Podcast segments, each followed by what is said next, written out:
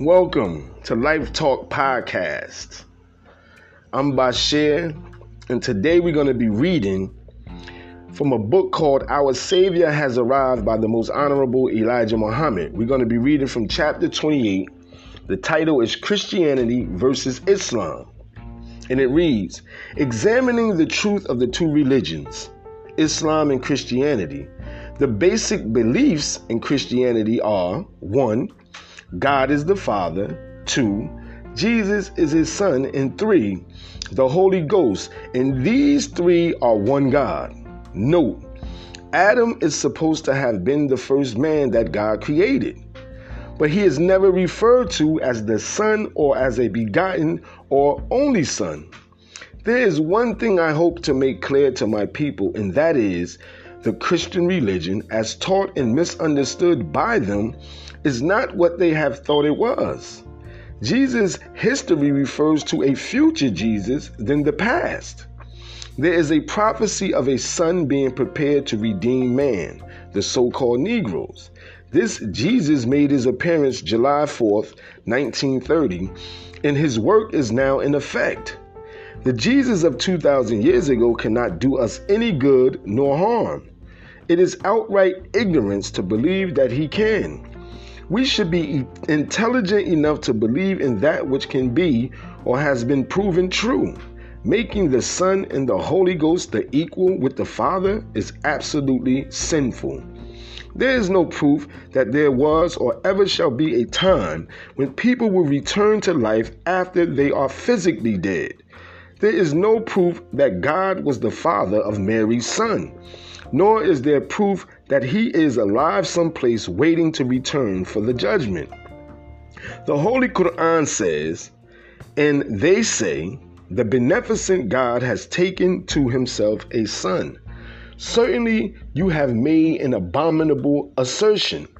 The heavens may almost be rent thereat, and the earth cleave asunder, and the mountains fall down in pieces, that they ascribe a son to the beneficent God.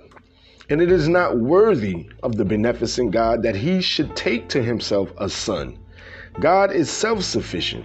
He does not need a son to help him with the people. What do then those who disbelieve, the Christians, think that they can take my servant to be a guardian besides me? Surely we have prepared hell for the entertainment of the unbelievers.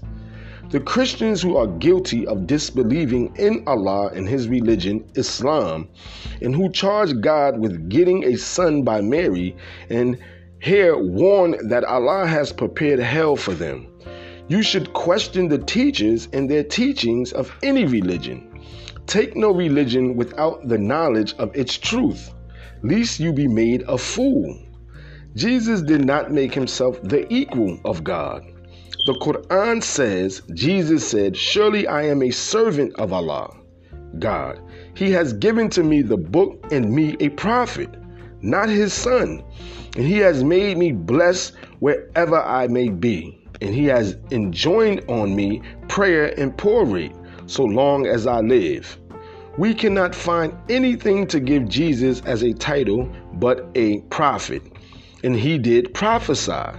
But as the Holy Quran further says, but parties from among them, the Christians, differed. So woe to those who disbelieve because of their presence on a grievous day. There just is no defense for such false teachings as the religion of Christianity. Who can say with truth that they have seen the Jesus in flesh and blood after his death? Who can say with truth that the Holy Ghost or Spirit is the equal to its producer? The very emblem of Christianity is disgraceful to the righteous. A cross and the image of a man nailed thereon with a crown of thorns on his head and a wound in his heart. Such signs the so called Negro should never look at and they should hate and abominate the one who offers them such ghastly and shameful emblems. Most times, the crucified figure is nude except for a strip of clothing over his private parts. This is the very way that they lynched so called Negroes.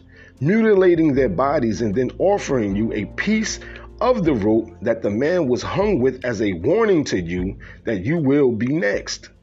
They burn the cross as warnings to you, even though the cross they claim is sacred among their religious believers.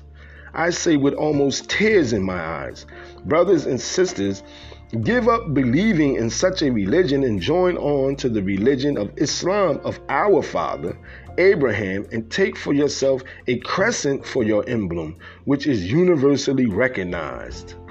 The truth has arrived for us, the lost found members of the darker people of the earth here in America, to stop playing the fool among ourselves in the world of mankind and make up our minds whether we are going to hold on to that religion which the white race teaches us or believe in the kingdom of the God of our people, which is taught by our people. We make fools of ourselves to please our enemies, the white race.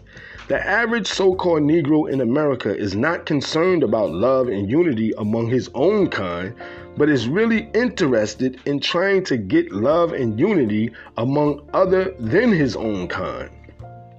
All of all of the histories of people upon planet Earth, past and present, we can find no people who have loved their enemies and hated themselves but the American so called Negroes.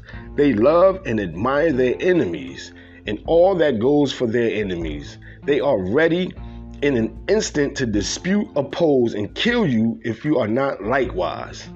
I am a lover of my own people and a hater like God of all our enemies, and I fear only God who has raised me up from among my people to bring them out of the darkness of falsehood into his right of truth, so that they may enjoy heaven while they live.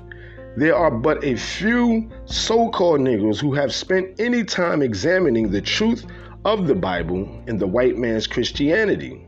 Therefore, they are without the real truth of the Bible and Christianity.